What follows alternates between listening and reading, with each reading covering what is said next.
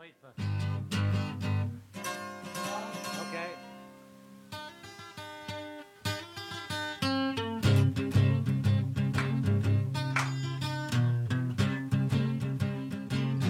大家好，欢迎收听新一期的《我是女博士》。那这期节目呢，是我跟洪总来搭档。呃，大家好，大家好，我是洪总。嗯这期节目呢有个特殊性，就是我们马上就要迎来我们可能所有人都很关注的一个节日，三八国际劳动妇女节。那么我们也是为了这个很特别的节日，专门的邀请了一位女博士嘉宾。呃，这位博士是谁呢？让她来自己来介绍一下自己。Hello，大家好，我我叫沈阳，现在在上海交通大学国际公共事务学院呃担任副教授。然后我自己的研究是主要聚焦于性别和家庭研究以及呃社会政策研究，主要是这两块。嗯，这个节目播出到现在呢，我们经常会收到有人来问我们说，哎，你们为什么不去讨论一些性别问题？那么我们就是其实呢，也不是不想讨论，而是说呢，要在一个很特别的一个时间的一个点，然后找一个专门研究性别问题的人来讨论，因为其实呃，性别问题跟呃很多我们说到专业专业问题一样，它也是一个专业。当然，我们所有的人可能都会对于性别发表自己的观点，有自己的看法，但是这其实和专业也是不太一样的，对吧？对那沈阳老师就是呃，说说你为什么一路一路的就走到了这个性别专业？因为其实现在的女孩子想做性别研究的非常多，对，对但是在你那个时候应该不是吧？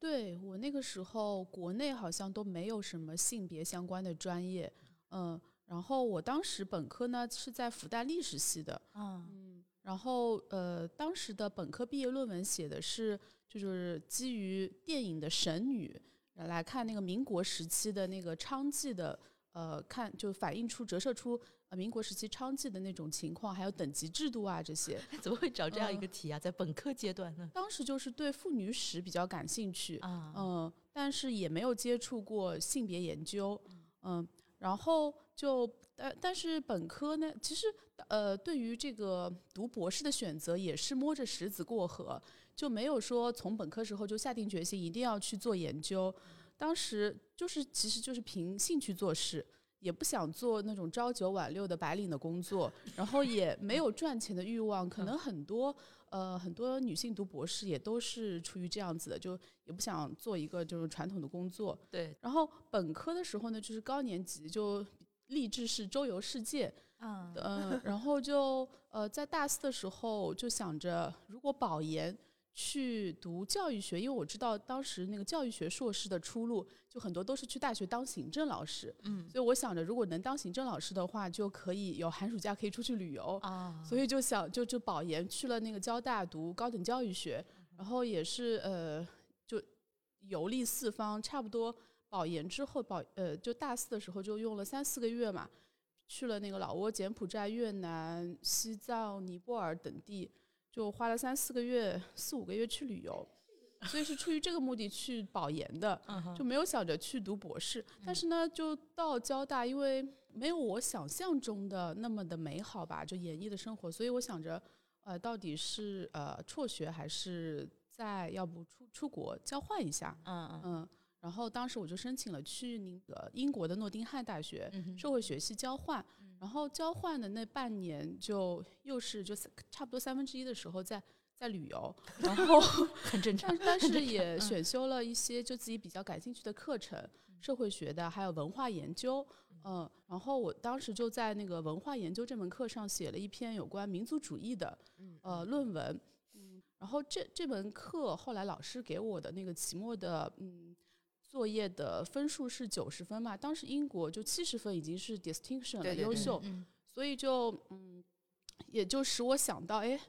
看来就做研究也是一个 option，也是一个选择。也觉得自己有可能是吧？对对，想在去英国交换之前，从来没有写过超过三百字的呃英文作文。那、嗯除了好像考托福时候需要写这种作文，然后就给就相当于是给了我信心，所以我当时也也是就现在也是挺感激当时那位老师。然后那当时我就在想，要不要继续读博士？然后我当时呃回国之后，就以女博士的人生选择，嗯就写了一篇硕士的毕业论文。当时也是采访了十个左右的女博士，嗯呃，想看看就是他们的经历可以对我有什么启发？相当于就是一边做研究，一边也在探索未来自己的那个发展方向。你这个硕士毕业论文跟我们这个播客有点像，有点像，听上去有点像。是，但是这呃，这个论文现在看起来是非常不成熟。但是在毕业论文写好之后，我也确定了自己就读博士的这样子一个呃选择吧。然后就从研二开始，研二研三就开始申请，嗯嗯，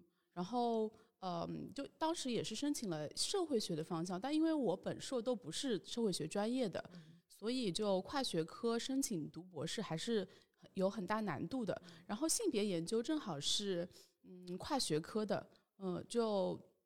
所以就申请的难度感觉相对没有那么大。然后嗯。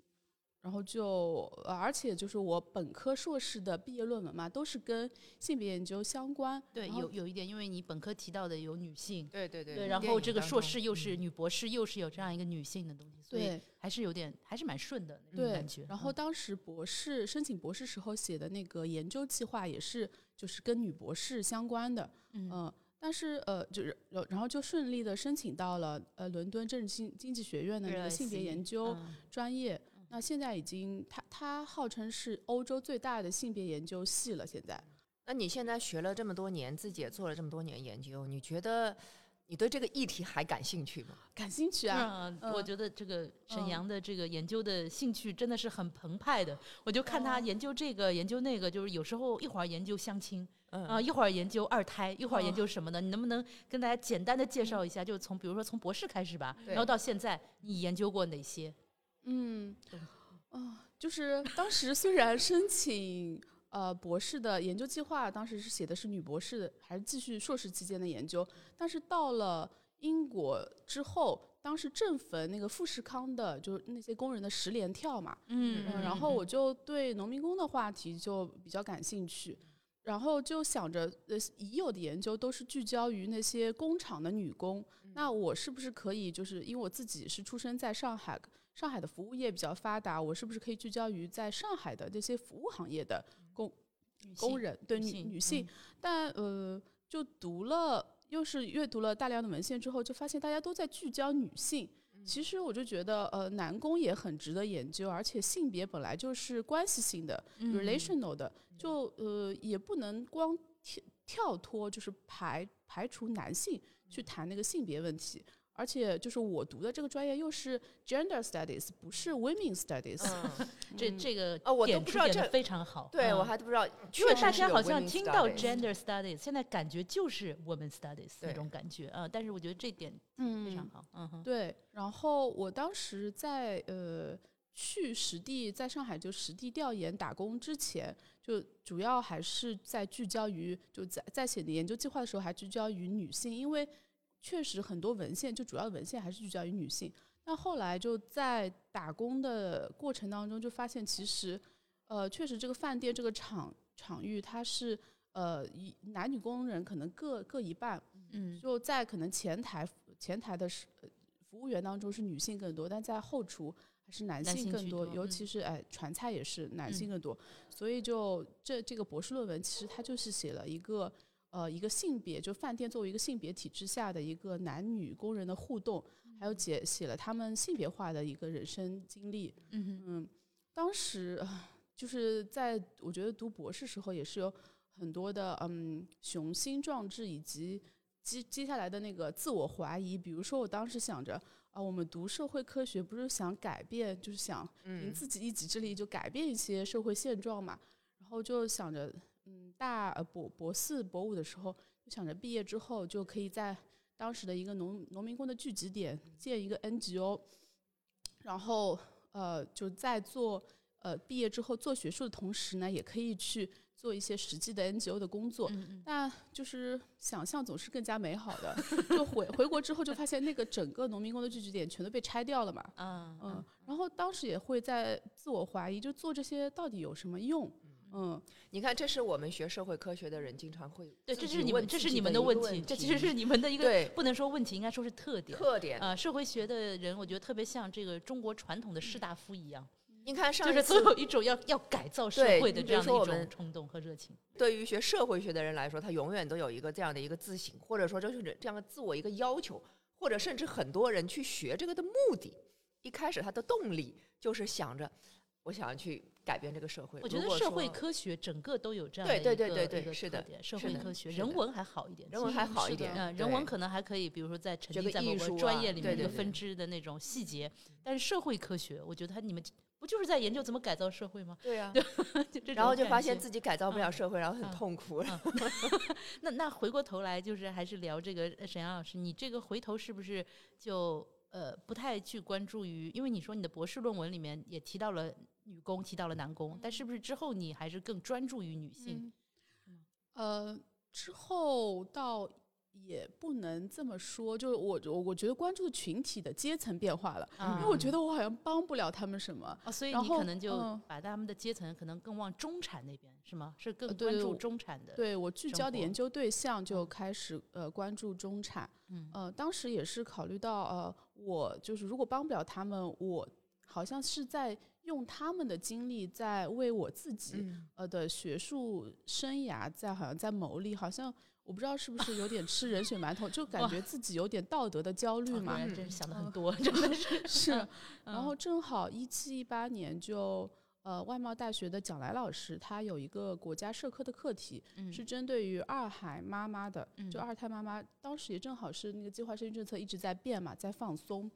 然后他就邀请我一起做那个二胎妈妈的研究。我当时自己也是没有结呃没有生孩子，所以就是对于进入这个研究，其实也是有点不自信的。嗯，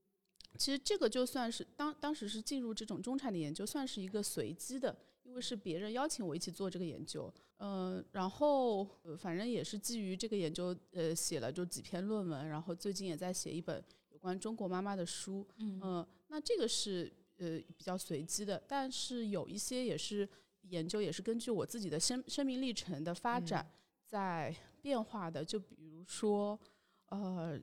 那呃个相亲的研究，嗯相亲的，我当时是跟钱月老师，嗯，一人民广场相亲角对吧？呃，那个是哦，我们做的是网 online 的，就是哦网络相亲研究。嗯对，当时我跟钱月老师两个人正好也都单身，嗯然后呃，对于这个网络相亲的话题也比较感兴趣，然后我们自己也是呃用了，相当于做参与式观察，也用了呃这样的平台。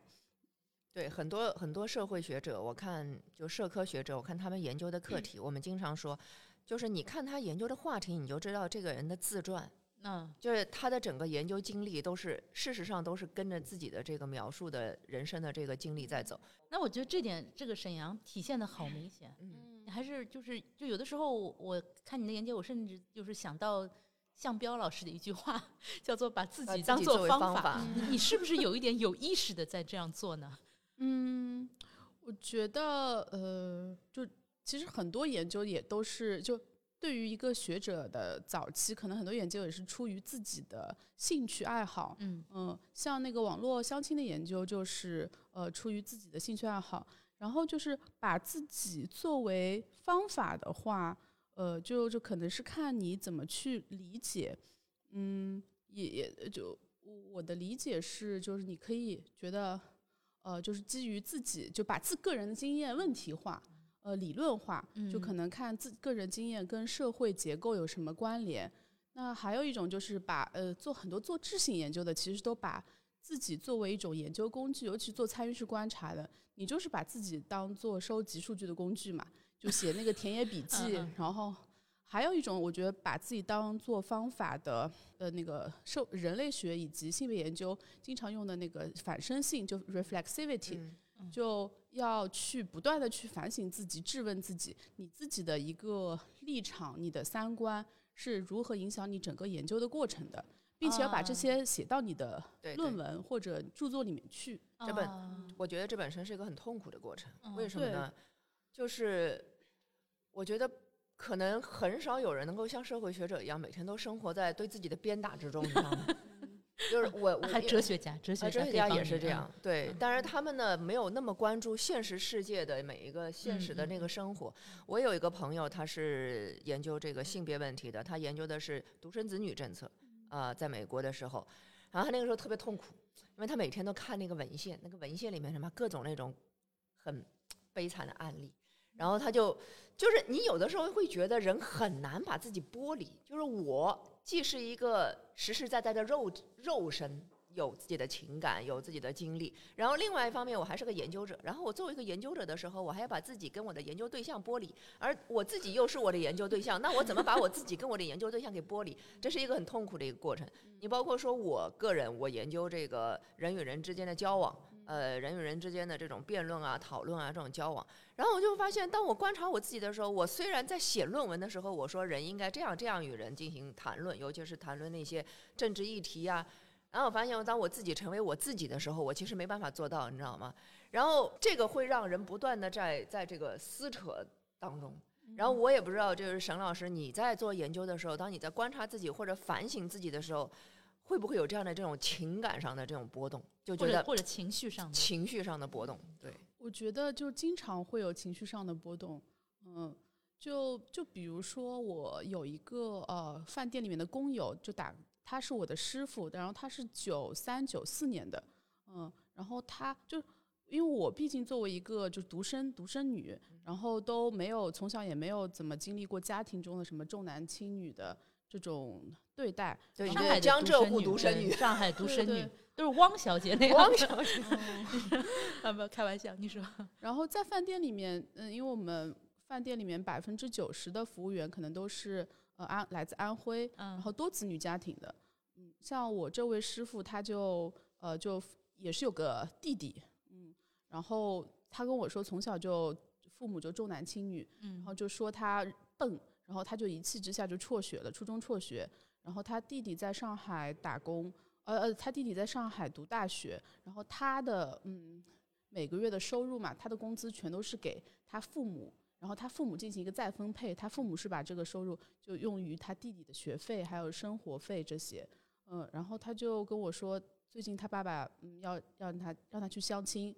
嗯，然后当时也就二十出头吧，嗯，然后后来就相亲了几次之后，他就呃就订婚了，他就说，我就说你是呃看上那位男士那什么什么方面？他说发型好，就好像 长得帅。可对，可以很简单哈，就然后当时我刚接触他的时候，就是他跟我所周围接触的女生都非常的不一样嘛，然后就对我就我就会形成好像一种就反差感，嗯，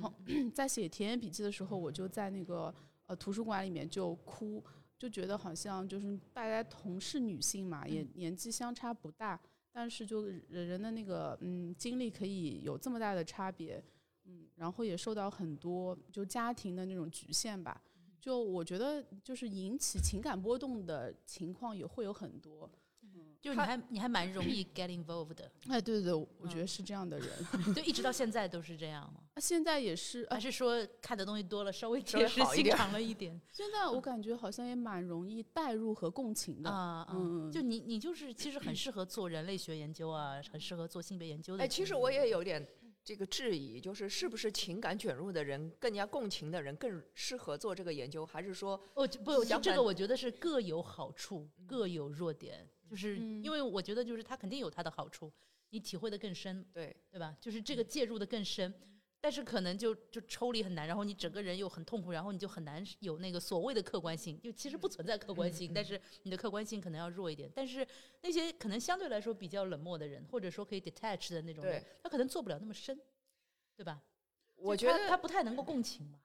这个我不知道哎，因为因为因为因为你知道吗？我因为我不是这样，我当时在选择的时候，我是做定量研究的。哎，对啊，就适合做定量。哎，对，然后就是远远的跟他们观察，不要不要写他们的故事，就是这样。然后我觉得比较适合共情的，其实还更适合做那种定性研究啊什么的。但是既然既然我们说到了定量和定性这两个啊这个词的话，就是我就想问一下沈老师，就是你有没有觉得社会学的这两个研究方法有点不够？这个，因为我硕士也是社会学嘛，然后所有社会学的人都要经历对于这个方法的锤炼，对吧？但是其实好像搞了半天就是这些啊。如果是做做定量的，就是你一定要弄表格，然后去找 significance，对吧？然后定性的话，就这么几种不同的 interview 啊，什么这种感觉。那洪总那边好像还加了一个实验法哈。对我们，我觉得我的体验是，就是我们每个人在选择自己的研究范式的时候，其实会有挣扎。其实我当时也是。我的导师认为我应该去做一些批判性研究，嗯就是文化研究这样。他觉得我这个人吧比较尖锐，比较适合这个。嗯，然后我坚决的拒绝了。我不是跟你们说因过这个为你不想 get involved。对，OK，就是一个很重要的原因。我当时坚定的拒绝了，我说我不要，我说我愿意待在实验室里面去做做这个实验，然后我坐在那个地方观察他们，然后他们去完成他们的这个实验过程就可以了。为什么呢？就是我觉得我是一个，我自己认为我自己是个挺冷漠的人，但是呢，我是一个很冲动的人。这就会让我产生一个什么情况呢？就是我喜欢在观察别人的时候，我不能够只是旁观，我要介入。你到底应不应该干预他的人生？对，你可以干预，就是作为人跟人之间来说，你当然可以帮助他怎么怎么样。但是作为一个研究者，你似乎又不应该干预。那我不行，我是个干预性非常强的人，就我肯定立刻就会说什么鬼扯的这个学术，这也不重要。我觉得我应该帮助这个人，就是我立刻就会这样子去想。然后你就会发现，你这个就没办法满足你的这个学术需求。其实也有这样的研究，就 engaged anthropology 嘛，它就是讲你就就可以参与，但是又回到我刚刚讲的反身性嘛，就是你干预了，你还你痛可能出于什么痛苦啊，出于什么干预了，但是你还是要反省自己，就是你要把这些东西写到你的文论文里面去。就比如说我刚刚提到了我那个师傅，然后我后来其实送给他一台电脑，因为他说他弟弟要买电脑，然后要从他的工资里面去呃去补贴嘛，然后我就我我就比较同情吧，呃，就给了他一台电脑，但是我告诉他不要这个事情不要告诉其他人，呃，其他的工友，因为也有工友就之前有有过问我借钱的这种情况，嗯、那我我会去在论文里面就反思这个呃送给他电脑这个点，那这可能会使我们的关系可能更加紧密，然后让他愿意跟我吐露更多的事情，但是呃，但这个东西我得暴露给。相当于就是我自己的这个可能同情心啊、同理心也好，什么是会影响到我整个研究的过程的，可能也会影响到我分析它的过程，呃，以及我们的互动，所以我要写在那个论文的研究方法部分。嗯，就我研 研究方法部分就是写了，就有很多自我暴露的东西，啊嗯，就呃因为我自己还干预过，就是赌博，就打幺二三四五，想取缔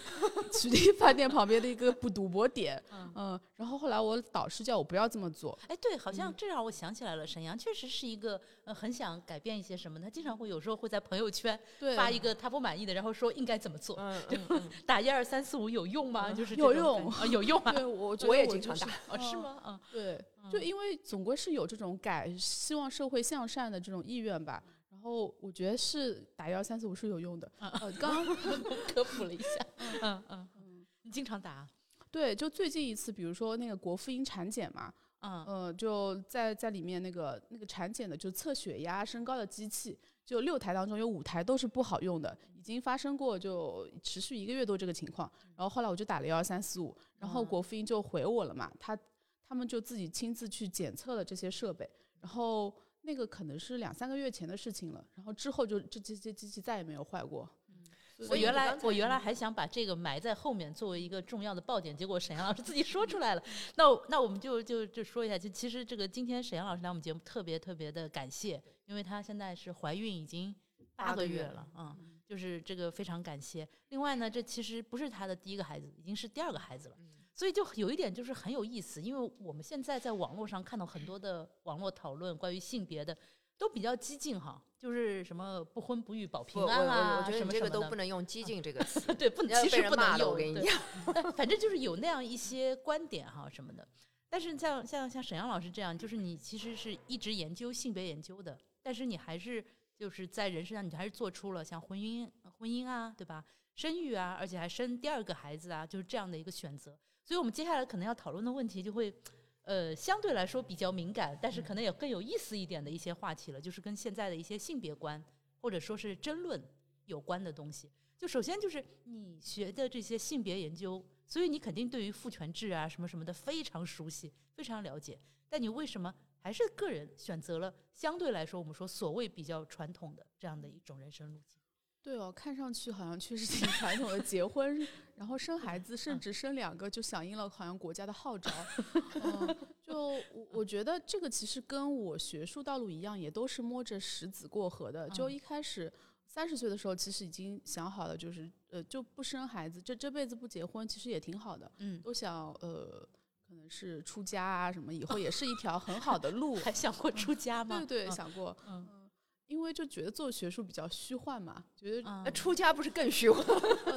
就索性虚幻到底了。就那我嗯就呃那个是之前的事情了。你是对哪个宗教是有特别感兴趣吗？呃，对于佛教的一些理猜就是论，对比较感兴趣。我猜就是，嗯但感觉工作之后也没有去深入的研读，就也比较惭愧。嗯，然后呃，结结婚生孩子，呃，我我觉得就这个就可以就呼应到那个父权制的理论。嗯，就因为呃，像父权制它有两个比较大的特征，一个是父系传承嘛，就财产的父嗯系继承，嗯、还有就从夫居。那嗯其实对于现在的就独生子女来说，呃，这两点可能都慢慢的被打破。但是随父姓这个，随父姓其实也是父系的那个继承的呃其中的一个表现非。常重要的一个制度，其实也是。对，然后我们不是做二孩妈妈的研究的时候，就有问一些被访者，就你们有没有你们第二个孩子是跟谁跟谁姓，然后有没有考虑过跟自己姓？然后有的妈妈就会觉得突然好像有点被冒犯了，其实不是很愿意回答这个问题。就他们就说，他们就觉得说，呃，跟谁姓还不是一样嘛？反正就他们的孩子，就大多数其实还是跟随随父姓嘛。啊，我是跟我姓。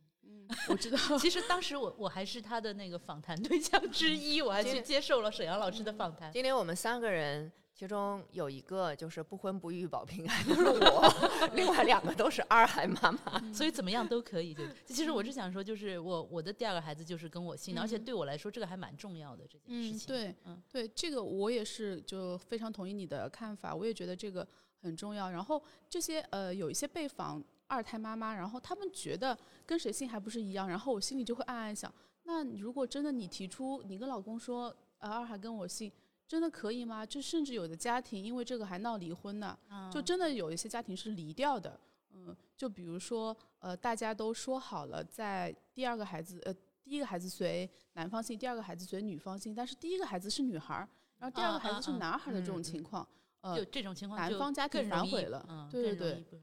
对，是的，哎，但嗯是有时候你有没有想过，就是因为我我曾经有人跟我讨论过这个问题，他说，就是你所谓的母方姓也是你父亲的对，姓、啊是的，就是、嗯就是还是一个父权制的一个东西。对，我们就发现这个东西没有底的，因为就算是跟我的妈妈姓，我的妈妈还是跟他的爸爸姓。对对对，就是没有底的，所以它更像一个 gesture，对不对？但你可以看被嗯访者他是怎么解读就孩子随母亲姓这个含义的。就嗯比如说有的他确实是女方的父亲提出来的，因嗯为他这个父亲他其实就是想延续这个父权制嘛，嗯，就是他想把他自己的姓给传承下去。但有的他是父母没有提出来，但是女女方就觉得这样更加公平，就可能像海云这样子。嗯，其实嗯，对于这个随母姓，它其实背后可能也是比较复杂的，有有复杂的原因。嗯，然后那我会觉得说，呃，我当时跟那个我的队友就也讨论过，哎，我们第一个孩子要不掷硬币吧？嗯，我我觉得呃。就是我是有一种也是打破父权制的愿景，虽然我自己好像陷入了那种异性恋霸权主义，好像就是自己也是跟 太专业了这个词，异性恋霸权主义。嗯，自己也是跟那个陷入了一个异性恋的婚姻，但是总觉得还是可以有所改善吧。就第一个孩子的姓氏问题上就，呃那个杨杨老师他就觉得说，呃，要不就是如果是跟我跟就跟女方姓的话，会不会太反传统了？好像男方那边就是家庭说不过去哦。然后我想想算了，反正不过这个我知道，就是他其实也是一个妥协的结果嘛，一个就是他当中是存在张力的，就是跟我打破可能父权制的这种愿景。那么就二胎的话，我觉得生二胎还有一个很重要的原因就是二孩也是跟我姓嘛。啊，这是一个重要的原因啊，就是你想生一个跟自己姓的孩子。呃，我觉得是一个挺重要的原因吧，也是进行一种就是打破父权制的一个小小的实践吧。嗯，虽然会可能有些不婚不育保平安的人会觉得，哎，你这个还是什么？你如果问我啊，不婚不育保平安，我只是调侃说我嗯不婚不育保平安，因为我现在是个单身，所以我有资格说我不婚不育保平安。但是你如果问我说你为什么保持单身，是不是因为你想要有任何意图，想要打破父权制等等的？嗯我觉得我的人生就是就是如水行舟。那我觉得我也只是一个很单薄的肉身，我好像也没那么大能力。但是呢，有的时候它是推到你到这个地方，比如说你谈了恋爱啊，没有结婚，没有结婚成啊，然后又谈了恋爱，然后发现又没有结婚成，然后你又谈了恋爱，发现啊，你又没有结婚成啊，那么好像你也，我也并没有说我从此以后不跟男人谈恋爱，从来没有那么说过，只是说有的时候他很多时候结婚也好，生娃也好，他都是碰到了，他就是碰到了。嗯对，我觉得你说的有点哈，就是生活它其实跟理论还是不一样的。就人不要把自己活得像一个标语一样，就就现在我们动不动就是很标签化，就社交网络上就充满了渣男、小三啊，这个反正就是各种各样的这种标签，呃，甚至更难听的，比如婚驴啊，结了婚的就是婚驴，反正就类似于这样的标签。我是觉得不要这样，时间长了你把自己也活成一个标签。不是，我觉得有的人嗯，我觉得有的人是有勇气去把肉身作为一个就是舍身炸刀，就是炸标语嘛，就把自己变成了一个标语。但是我觉觉得我可能很多人可能嗯并不能做到嗯那么的勇敢而。且我真的有必要做到吗？当然，也许我会很敬佩那些就真的极其勇敢的。哎我觉得那些 activist，对吧？对，我觉得得这个你刚才说有没有必要或者应不应该，这个问题应该是沈老师你们做研究的时候要去回答的问题。就是当你在研究女性主义的时候，我们也知道女性主义经过了很多个浪潮、很多个流派就，很多个流派，对那么他们这些流派，当你在研究或者在你在引用他们的时候，你也会去评估，就是会不会有一个应然的，就是我女性主义应该是怎么怎么样子的一个理想模板呢？嗯，我觉得这个很难啊，因为女性主义本来也有很多的流派嘛，嗯，所以我觉得好像没有一个模板说女性主义应该怎么样去生活，但是嗯，而且其实做到知行合一是很难的，嗯嗯，嗯我也听说有一些就是女性主义者，然后也是一直论文里面写要呃改善那个社会不公，但是他自己作为一个教授，还是在压榨 压榨博士生，所以我觉得就是要做到自洽，这个太难了。所以我，我我刚刚提到那个就是父权制，呃，你没没有办法完全用理论去指导生活，那嗯理论跟生活当中肯定是有很大的张力的。但是我觉得，嗯，理论可以会会影响生活。就刚刚包括我提到的，就是生二孩的这个姓姓氏的那个协商，嗯，那生活也会影响理论。就比如说我的有一些研究，呃，包括就是写那个最近写那个呃儿童儿童商业空间的一个变迁。啊，那这个也是因为你在生活你的生活经验给你这样的一个选题，对吧？对对，嗯然后带孩子去呃商场，然后那种亲子所谓的亲子商场嘛，然后就使我想到了，就是要做一个这样儿童空间的一个变迁，因为现在的儿童的生活已经跟我当年就是童年的时候很不一样了，嗯所以就想着呃。就写写这样一篇文章嘛，那这个其实就是生活影响的理论。但是嗯刚刚提到那个父权制的话就，呃二胎的协商，那我跟我老公都是呃达成一致，就二胎肯定是跟我姓，无论男女嘛。因为我们一胎是女儿，二胎就无论男女都是跟我姓，这个是说好了我才怀孕的，嗯嗯嗯，所以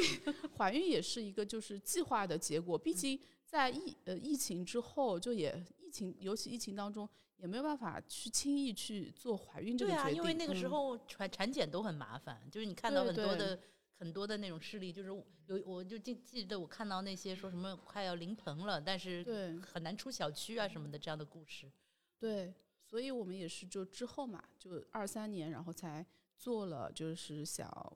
呃再怀一胎这个打算的，嗯，那这个都是我们就协商一致的一个结果。那可能就要问到一个可能会更为敏感的话题了，就是沈岩老师，你觉得你的这个呃，我们婚姻不说，我觉得其实这个没有什么好多说的，就是你生这个两个娃，对于你的事业有影响吗？呃，我觉得就像我刚刚说的，就是其实带孩子的这种经验嘛，有的时候也会呃反过来就是促成一些研究的灵感。所以对于嗯你没有什么影响，反而就是让你多发了一点论文？那也不是哦，我觉得影响还是挺大的。就比如说，呃，怀孕孕期的一些不适，那肯定包括就是孕早期女性普遍的会嗜睡这些，那肯定会让我就减少工作量嘛。嗯嗯。还有就最近我觉得感触很深的是，呃，我就是加了那个一个医院的孕妈群，然后他们都在讨论一些呃买买什么东西啊、那其实这些对于用用那种社会学理论来说，都是无偿劳动，然后嗯也啊是属于无偿劳动里面的一些认知劳动，就是你要提出想出需求，然后做决策，嗯然后还要做出购买决定这些，然后也包括很多的体力劳动，包括要育儿、要做家务事这些，肯定会影响呃工作上的嗯时间的。然后我最近就自己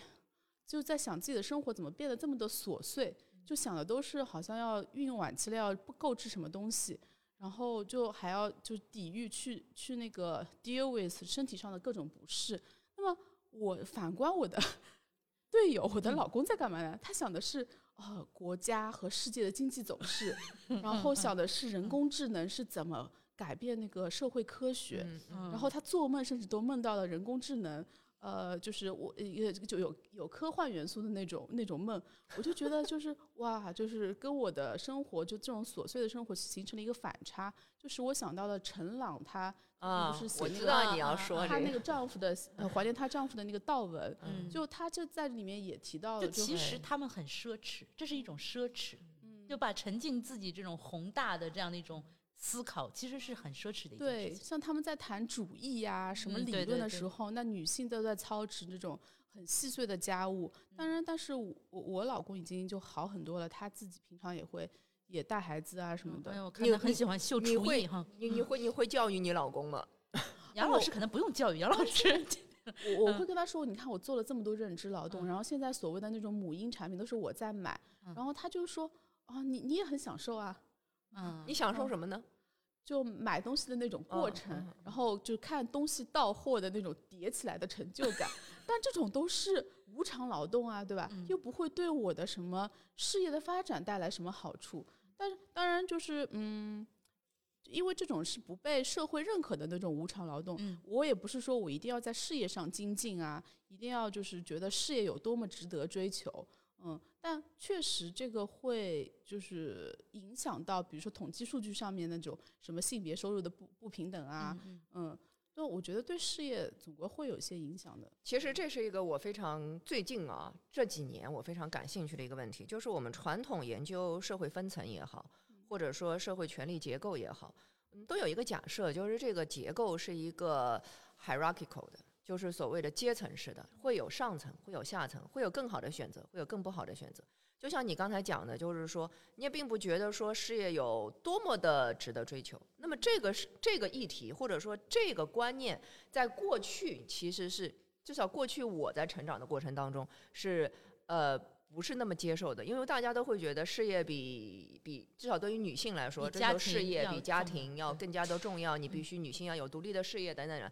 哎，但是我发现现在年轻孩子又不是这样了，他们认为去工作，哎，那我宁可躺平。就躺平这件事情，在我小的时候看来，不劳动而获，这是不可接受的。但是现在好像觉得，反正我去劳动了，我不是在家里面被我老公剥削，就是就是我出去被我的老板剥削，反正就总归被一个人剥削。所以在这个时候，大家又会觉得说，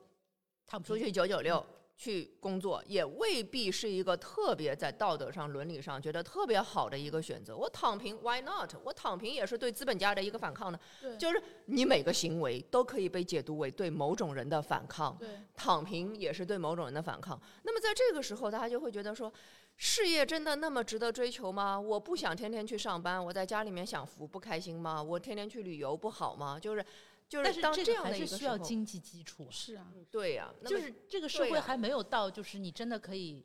就是真的躺平。你能躺平，是因为背后还是有支撑不是吗？但是不管怎么说，在这个时候，大家就会觉得说，事业或者工作未必就是在伦理上是那么好的一个选择，就有可能大家会觉得，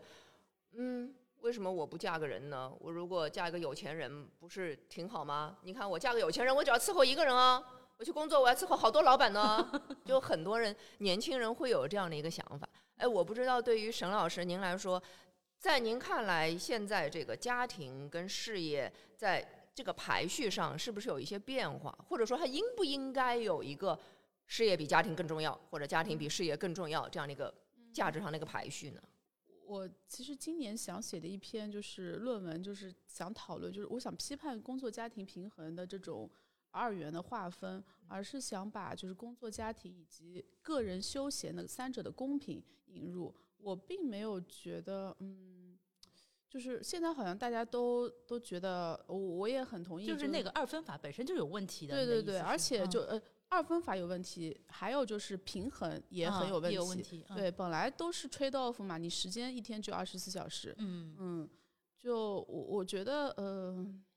确实可能是因为就现在可能，比如说阶层固化，然后即使年轻人再努力也，呃，获得不到什么。对对，经济上的太多的收益，以及呃，这个他们会就对于工作就是有这种批判性的态度，我觉得挺好的，嗯。然后确实，我我想到那个七八十年代，就那个西方的女权主义者就讨论，就是把女性从厨房当中解救出来，然后也其实也是使他们陷入了就被资本的压迫当中。嗯其实那个时嗯候就有这样的讨论，那其实也是呼应了现在我们当代年轻人的这个探讨。呃，我也是挺同意的。到底那个出路在哪里？那我也不是很清楚。但是我会觉得说，如果是把个人休闲就引入进去的话，就我们作为一个人，我们也不能只有什么家庭跟工作，我们也需要有自己的就很多很多的时间，嗯呃，可能用于个人成长啊、反思之类的。嗯所以我会觉得，除了工作家庭，还可以有一点其他的。所以，所以你觉得就是，比如说，很多年轻人现在做背包族出去，我 gap year 一年，我嗯一年不工作，我也不干嘛，我就出去玩一下，说不定在那个地方有一场艳遇，嗯，挺好，是吧？是我 当然，我觉得这是当然是可以理解的，但是还是得得注意，就是他们能这样做，可能是一种奢侈，就不是所有人都能这么做的。就是我可以理解，就是说，OK，我我我躺平，因为我我干什么，反正也也赚不到什么。但是与此同时，我觉得大家也应该承认，就是躺平不可能成为一个普遍的 option。这是不可能的，我觉得。呃，马克思可能预言错了。就马克思曾经他的那个著名的预言嘛，就是共产主义社会，就是说当这个社会物质极为丰富，所有人都不需要为生产而劳动的时候，人们就会很快乐的去进行创造性劳动呃。人们就会很快乐的躺平。对我就会觉得，哎呀，这个马克思老师，你是不是把大家都想象的跟你一样我了？我昨就是天才看到一个特别好笑的，说这个 AI 是不是方向搞错了？说嗯。AI，、啊人们想象当嗯。中的是 AI 可以去扫地，可以去洗碗，可以去干嘛，然后让人腾出时间来作诗跟画画。对，但是现在发现了 AI 去作诗跟画画了，然后人还要继续拖地，还要继续洗衣服。嗯然后你刚刚提到那个马克思的什么对于未来的预言，使我想到了那个赫胥黎他提到的那个未呃就是美丽新新世界，世界，对对，嗯。我感觉未来好像更可能像赫胥黎所描述那样子，就有很多机器可能代替了人所做的事情，然后人就那在在那边沉迷于手机，嗯，就就不是劳作，然后也没有太多的创造性的劳动和批判性的思考。对，但是我刚刚说马克思其实是业余的，我还是非常非常崇拜马克思。我记得他在那个一八四四年《政治经济学手稿》里面的批判，就说异化，我觉得就说的特别好，就是说，呃，人的快乐变成了动物的，动物的快乐变成人的，就是这个什么意思呢？就是说，一个人当他从事那些所谓的人才有的那个行为，比如说劳动的时候，他感到痛苦，但是当他吃喝，就就这些，其实动物也会也会有的那个行为的时候，他感到快乐。就是他的马克思的意思就是就倒过来了。然后我觉得这个批判其实一直到今天，你可以看到还是很准的。就是现在我们当我们很多人在说我们要享受的时候，你仔细看那些享受，它要不然就是动物行为，要不然就是消费行为，对吧？就其实并没有就是创造性劳动。那当然这个要求可能太高了这个就是休闲嘛。那嗯休闲的时候，你很难进行创造性休闲，是吧？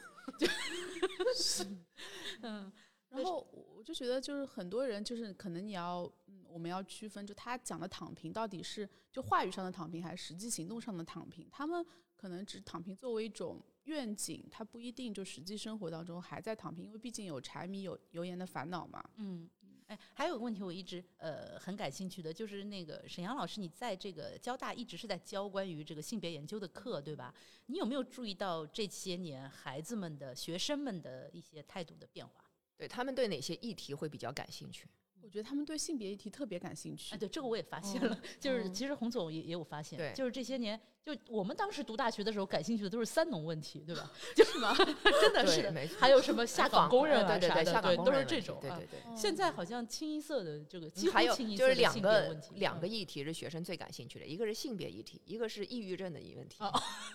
好吧，心理心理健康问题。我不知道您嗯的学生就是他们在找选题的时候，他们在性别议题上都会找哪对些他们到性别议题的具细分体的问题？对具体是对哪些感兴趣？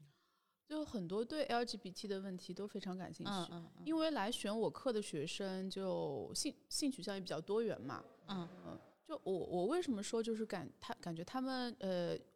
最近可能七八七年的学生就越来越嗯、对于性别议题感兴趣呢？因为我这个课每年都是限制四十个学生选课的，然后从一开始可能一六一七年的时候。啊、可能选课的只有二三十个，嗯嗯、到现在是要抢的，啊，就变成就是学校里面比较火的一门课，嗯，所以就可以看出，就是对这个话题感兴趣的人越来越多。那性别比例呢？学生的性别比例？比例的话，最近两年是男生更多，这个哦可能是跟交大呃它本来就在哦民男生航校区男生更嗯。多有关，而且很多男生他都是有 critical 都有批判性的思考的，他们有的期末论文就会写，比如说用巴特利巴特勒的理论。就谈谈理论的一点什么的，嗯。呃，就其实挺有理论上的兴趣。嗯对对，有一些学生，他们虽然是自己读理工科的，但他们对于呃性别的话题是有很深入的思考，呃，并且也是读过很多书的。嗯，有没有什么他们提出的问题，呃，你印象非常深刻，或者给你很大的启发？一时半会儿现在想不起来，呃，就还学生还只是学生而已。呃但他们嗯确实会呃会有很多嗯，就他们对于可能性别的问题有一些困惑，因为可能从社交媒体上找到的也都是一些呃比较碎片化的信息，所以他们想进就通过系统的学习，然后来了解啊那个性别的议题。嗯嗯。对，有一些学生他们自己的经历就也是非常的非同寻寻常，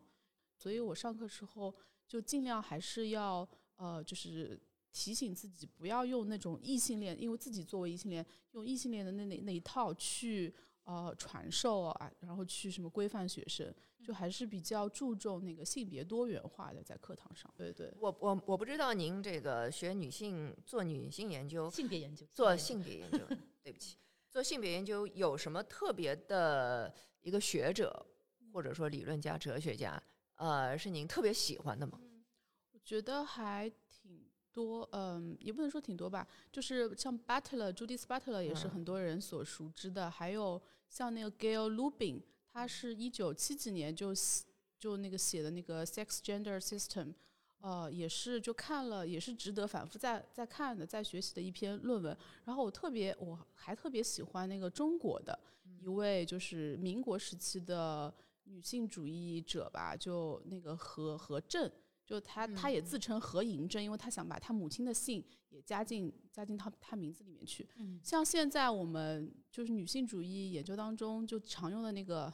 交叉性理论，什么性别啊、阶层层、，阶层、对对，种种族的交叉，然后到呃就是用来解释什么社会不平等这种。它其实，在那个呃，可能一百年前都已经提有所提提及了。嗯嗯，然后也是想就构造一个就是无政府、无政府的，就男女都不受压迫的这样的一个社会。我觉得他的思想比当时什么什么梁启超啊这些，呃，就提倡比如说女性要从嗯做那个家政学，然后要嗯做一些就符合女性气质的那些呃事情，然后让女性就是接受教育是为了救这个国家啊，强国什么种对对来着？就是是的就梁启超优生，对，虽然就是梁启超他为这个女性的地位的提升，嗯或者说教育接受教育起到了很大的作用，但是他的出发点其实还是就是工具性的。对对，然后何震跟他算是同时期的，但是他早就超越了这一些了。我觉得可能是因为她是女性，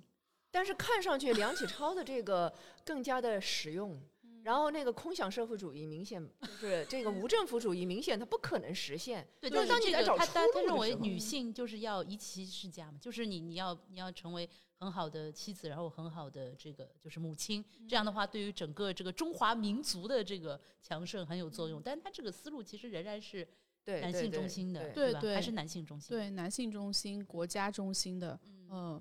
然后，所以我就觉得何震他是非常的革命性的，在当时嘛，一百嗯多年前，呃，但是因为就是因为他是就是空想主义，然后无政府主义，所以他的思想一直就没有被广泛的传播。嗯嗯嗯。但但但确实就是我我是非常喜欢他，他留下的著作也不多。其实这里面又涉及鲁迅老师曾经说过问过这个问题：娜拉出走以后怎样？这个问题哇，这个这个这个对无数的人在试图回答，但是很难。对，这就是说你批判这个东西它很容易，对，批判非常你批判一个体制，批判一个父权制度，它很容易。然后批判完了以后出路，所以呢，就是我觉得很多。女权主义者，或者说很多女权理论，他们都是在出路这个方面有不同的选择。可能他们在批判某个东西，或者对于某个系统的这个认识方面，差别并没有那么大。但是都是涉及到说，我觉得社会学理论就最大，社会学研究最大的一个优点，同时也是它的一个 bug，就是它总是想要找到出路。然后找出路这件事情就很困难。我不知道，就是说杨老呃，这个沈老师，你们在做研究的时候。应该写论文的时候，也会最后 conclusion 就总结讨论的时候，也会给到说，我这个研究对于社会有什么作用？我希望能够提出一个什么样的一个政策建议？呃，我不知道您一般来说在写这部分的时候，反正至少我自己在写这部分的时候，我知道我每次写的都不知道是个啥，因为我感觉我的这个建议既没办法实现，也没办法，就是反正大家也不会很看我这个建议。我不知道您在写这部分的时候是怎么样一个状况呢？呃，我觉得有时候就是像你所说的，就是可能是为了写建议而，呃，有有时候确实是为了写而写，因为需要有这一部分嘛。对对。就我们会提一些就是虚拟的实验，呃呃，虚拟的政策，然后看哪些政策是真正有效的。那我觉得这个它其实是直接的有那种政策启示的效果的。然后呃，有关就是到底嗯有没有就是这种社会启发什么的。我我就想到，我一五年就最早的一篇呃论文，写的是为什么公租房上海的公租房政策，它呃政策层面是宣称会惠及到呃外来务工人员，但实际上并没有，嗯，然后就就比如说联系到新自由主义啊等等去解释，然后我一六年回国之后，我就继续在做这方面的调研，也是正好学院提供的一个平台，我我去访谈了一些公租房。呃的租赁公司的经营人以及一些那个嗯蓝领公寓的一些负责人，然后就写了一个专报，就是那种政策建言嘛，就提出其实建了这么多公租这么多公租房，上海的公租房它的呃使用的对象其实还是中产，以体面就业的中产为主。那么其实很多一些蓝领工人，尤其是在重点领域 key workers 工作的。比如说像护工啊、清洁工啊等等，那他们其实也是有这种住房需求的。然后他们并不需要你要一个一室一厅，要那个嗯租金多少，就可能一两千租金的那种一室一厅，他们可能也负担不起。他们可能只是需要一张床，然后有一个宿舍。那么我就写了这样子一个专报，就也把目前当时的那个公租房的现状以及蓝领工人的需求提了一下。然后过了两三年，就上海就出了政策，要建这样这样子，就是优先保障重点工人的呃蓝领的宿舍。嗯，我所以你觉得还是有用的？啊，我我觉得是有用，但是你说政策转化，它可能是一个很缓慢的过程。当然，当然，它呃呃当当时这个专报是得到了那个领导的上海市领导的批示。嗯嗯，当然就是我不能说我直接好像对这个政策产生了什么影响力，但我就。自己一厢情愿的认为是 应该是有些作用的啊，我觉得我我就是跟两位聊天，我知道自己本质上肯定不是一个社会学者，就你从来没想过干预社会，对我从来没有想过，我觉得我可能比较全儒。嗯，但是我知道社会更需要你们这样的人，才能才能，否则都像我这样。但是你看，对，但是你看，我也会存在。我当我说我导师认为我应该去做这方面研究的时候，我立刻斩钉截铁，no，再见。但是你还是会就是就是对控制不住自哎，这个就是我就所以我讲嘛，我觉得我会有这样的冲动，这样的冲动有的时候我觉得不太利于我做研究，就因为我会，因为我会觉得。如果当我冲动想对，如果我的冲动想要去干的这个事情，可能跟我的学者的身份有冲突的时候，我会毫不犹豫把我的这个学者身份扔掉。就是，就当我们学到的一些理论跟自己的生活，或者说跟自己的感觉发生矛盾、发生冲突的时候，至少我也是，我完全是就是回头我会听自己的。对，就我我就老是拿那个歌德的那句名言来这个，就是为我自己的这个行为合理化。叫做理论都是灰色的，哦只有生命的 生命的金属金属常青。嗯那么就是沈阳老师，你一般如果发生矛盾的话，你会怎么样？嗯就像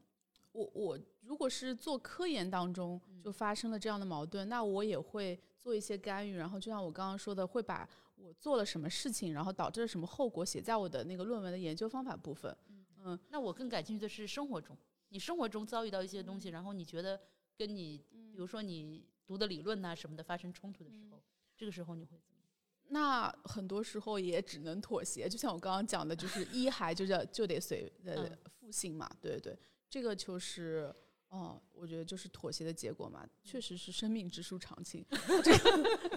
就是中国人的哲学，活着，最后就就这两个词。啊，那其实这个已经聊了蛮长时间了，而且我觉得就是这个节目的最后呢，就是我们会进入一趴儿，就是给建议，对吧？对最后一趴，对但是我觉得这一趴儿跟之前有些专业不一样。之前我们的重点都是说这行女生也可以干的，我们给你点建议，赶紧来干。但是这个性别研究呢，好像有点倒过来，就好像是这个女性想，就是如果我们想读研究的话，想做性别研究的实在很多很多。所以这个沈阳老师，你不是可以给点建议？就是如果女孩子想做性别研究，她可能要注意一点什么，或者是啊，这个可能也没有你想象的那样啊，就是啊，我觉得在如果在西方读性别研究的话，就他其实读的主要还是就西方的话语的那一套。那对于、就是、什么叫做西方的话语的那一套？就比如说什么呃，就读的那些理论，基本基本上都是西方的。就我我会觉得说，就作为一个中国学者，就是如果去阅读，完全是植根于西方的呃故事，然后总结出那些理论。那对于中国的适用性，那在哪里？就多大程度上有适用性？那这是一个你的意思，就是理论并不一定是 universal 的，对吧？就是西方的理论并不一定适用于这里。我觉得理论它还是要那个就是情境化的、在地化的，嗯，并不是说就很多美国人他其实写论文，他在标题里面都不会提到这个案例是 in in the U.S. 什么的，对对，就好像他们就是普世的。这个但是很多中国这个太 洪总也跟我吐槽过类似过好好多多次次，就很多中国的研究，他就会就对或者说编辑，对对 in China，或者编辑要求你，或者你自己觉得有这个需求，就嗯会写 in China。那为什么他好像看上去他的东西就是是的 universal 的我们这就是一定要在地化的，植根于中国的呢？那我觉得就是对于去，如果是要去西方去学习这些理论的话，那可能就大家要保持这样一个反思性吧。就像我嗯刚刚提到的，其实国内也是有一些学者有有这样的嗯养，就可以从从中吸收到的养分，就比如说何震，还有嗯。还有一些，比如说王震老师，他虽然是人在震王震密歇根，我认识，嗯嗯。对对，但是他就是写的中国的情况也是呃，就是很很值得一读的。嗯，而且我觉得其实现在很多在就基于我对于豆瓣的使用，我发现很多网友他对于女性主义就是认识和见解都还挺挺深的。那么，嗯，如果说要进行系统的学习的话，那就确实是可以申请一个，比如说硕士的学位，但也可以自己，因为现在就是也可以自主的去阅读啊，然后去看一些视频，呃，学习一些就是过去可能一百年的西西方的以及中国的那些妇女运动的历史、女权主义的历史，然后看一些理论，嗯，就其实自己学习也也可以。我觉得我也觉得自己学习也可以，然后你可以选一个其他专业也可以，就没有必要因为对这个感兴趣就真的拿它作为一个一个对，因为你其实很难把它作为一个置业。我觉得很多女孩子想要去学女性主义，包括很多现在男生也想去了解一下或者上女性主义的课、对女权主义的课，是因为有很多人其实是对自己的生活、对自己的心理、对自己的状况是有困惑。嗯他其实更想是通过这些学习、理论上的学习，能够帮自己提高认知，来理解我的这个困境，就我为什么会处于这样的一个状况，我到底应该怎么样做，或者我到底应该如何看待我的状况，所以他就会去学这些东西。他学了以后发现，哦，原来别人是这么这么说的，哦，我看了以后，他发现原来大家都是这样子的，然后帮助自己去解决自己的生活或者说是心理的一个问题。但是可能并不是很多人把他这个像沈老师一样把它当做自己的置业，就是这嗯不是一个置业。对读书的话，那么呃，最近那个上野千鹤子的书特别特别的火，我不知道这个这个沈阳老师你怎么看他的书？我也读过，嗯嗯，我之前在香港也跟朋友讨讨论过，就嗯为什么上野千鹤子在大陆这么的火，就他在香港还有甚至在日本好像都没有在国内这么那么火呃。在日本也没有那么火吗？，对，就嗯我香港的那个朋友，他是跟一个日本人，嗯日本的朋友在聊上野千鹤子的很火的现象，然后他就呃，日本朋友就说在日本也没有那么的嗯，火，嗯，然后我也自己也想过这个问题你。看过他的书吗？我看我看过那个《父权制与资本主义》，还有《厌女会不会觉得》，太浅？我觉得这个《父权制与资本主义》这本书就是太老了，因为它本来就是一 八几年写的嘛嗯。然后它，我记得前半段是前前半部分梳理的还算清楚，我觉得。对对，那那个嗯女权七八七八十年代的女权，西方嗯女权主义的梳理，然后后嗯面是跟有点跟日本相对对对，跟日本相关。，我是觉得就是，呃，怎么说呢？就是前半部分也都是我知道的东西，然后也确嗯实是太老了，就没嗯有对于最新的那些啊、理论进行什么更新。嗯但是后半部分还是讲日本的情况，也是我不太了解的，啊也是所以有点意思。对对对，学习到了。然后《厌女》这本书也是挺有意思的，就系统性的讲，呃，在比如说文化领域啊各方嗯面的那个厌女。就我我就在想，就是为什么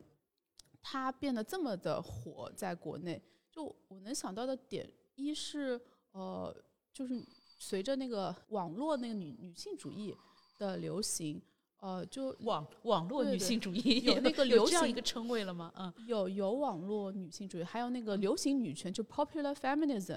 嗯这个在西方可能二零一零年之后就讨论也挺挺多的。然后在中国的话，就像那个李思盘老师，他嗯有在澎湃写了一篇文章，讲那个微博女权的这种嗯，对这个我们也我们也做过哦 微博女权，嗯嗯，对，就提到了，就是微博它为了吸引更多女性客户嘛，所以它就呃把那个就是制造了很多女性相关的话题，时尚啊，所以就是先引流，有了群众基础之后，再有一些大 V，他可能是为了商业利益还是什么，就有制造了很多女性的话题嘛。那么就呃那个 popular feminism 流行女权，它主要是指那种高度的可及的，就是 accessible 的，然后可见性很很强的，并且可能是有一些商业利益的元素在里面的这嗯种这样子的女女权主义。嗯然后就觉得其实呃，上野千鹤子她也能归为流行女权里面，因为她也是高度可见的，并且呃有那个出书这些嘛，都是有一些商业利益在，嗯，然后也是非常可及的，就她也是非常出圈，然后邀请她好像她都会来参加很参加很多活动。那么嗯，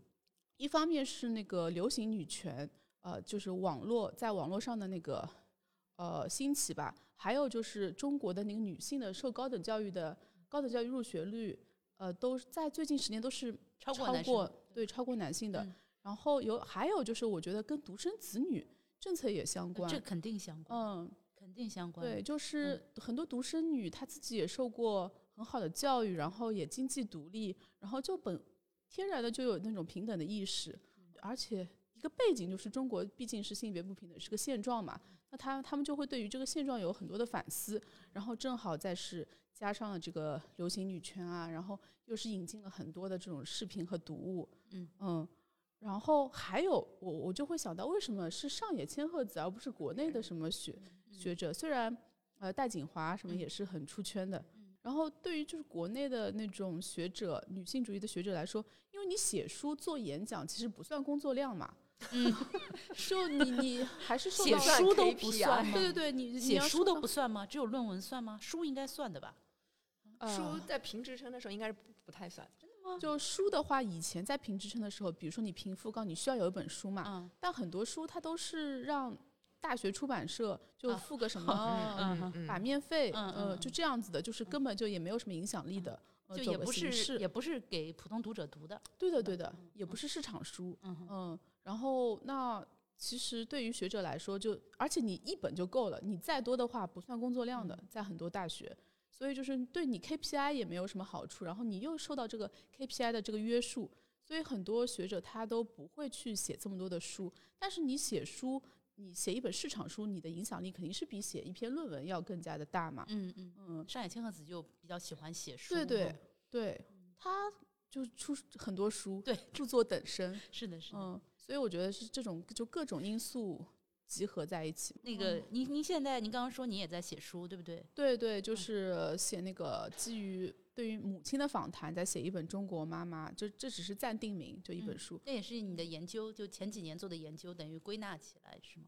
呃，对的，就是有关，主要是跟二孩妈妈还有生育相关的这个研究，对，在写书。还有呃，上野千鹤子就为什么这么出出名？还有他自己确实也是有那种人格魅力啊，然后思想观点比较犀利，再加上他自己的个人生活也是独身，呃，未未婚未育，就可能给一些呃年轻的未婚女性一种。打造了一种就是未来可以努力的方向吧。那您也可以写一个中国妈妈，给大家塑造一个这个未来努力的另外一个方向。就我们永远不可能只有一个方向，那永远都只有一个方向就很可怕，那就很可怕，也很单调。就真的不应该只有一个方向，就是应该都都可以。我觉得。那那个沈阳老师，您这本书大概什么时候能写完呢？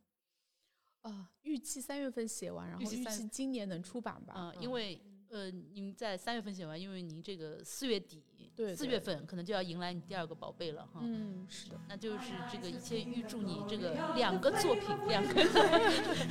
能够双平安的这个谢谢谢谢。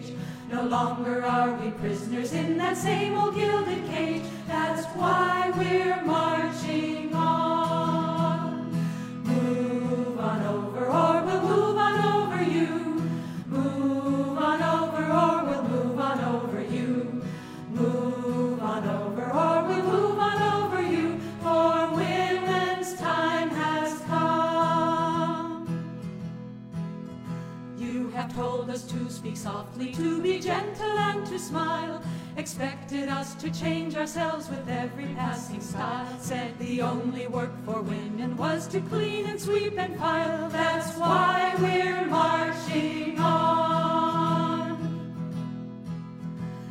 It is we who've done your cooking, done your cleaning, kept your rules. We gave birth to all your children and we taught them in your schools. We've kept the system running, but we're laying down our tools. That's why we're marching on. Move on over, or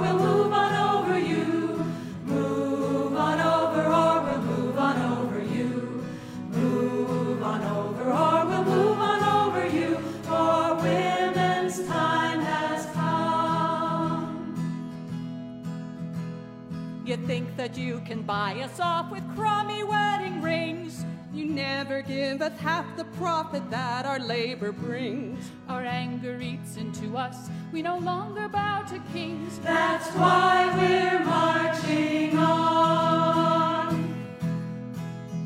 We have broken through our shackles. Now we sing a battle song. We march for liberation and we're many millions strong. We'll build a new society. We've waited much too long. That's why we're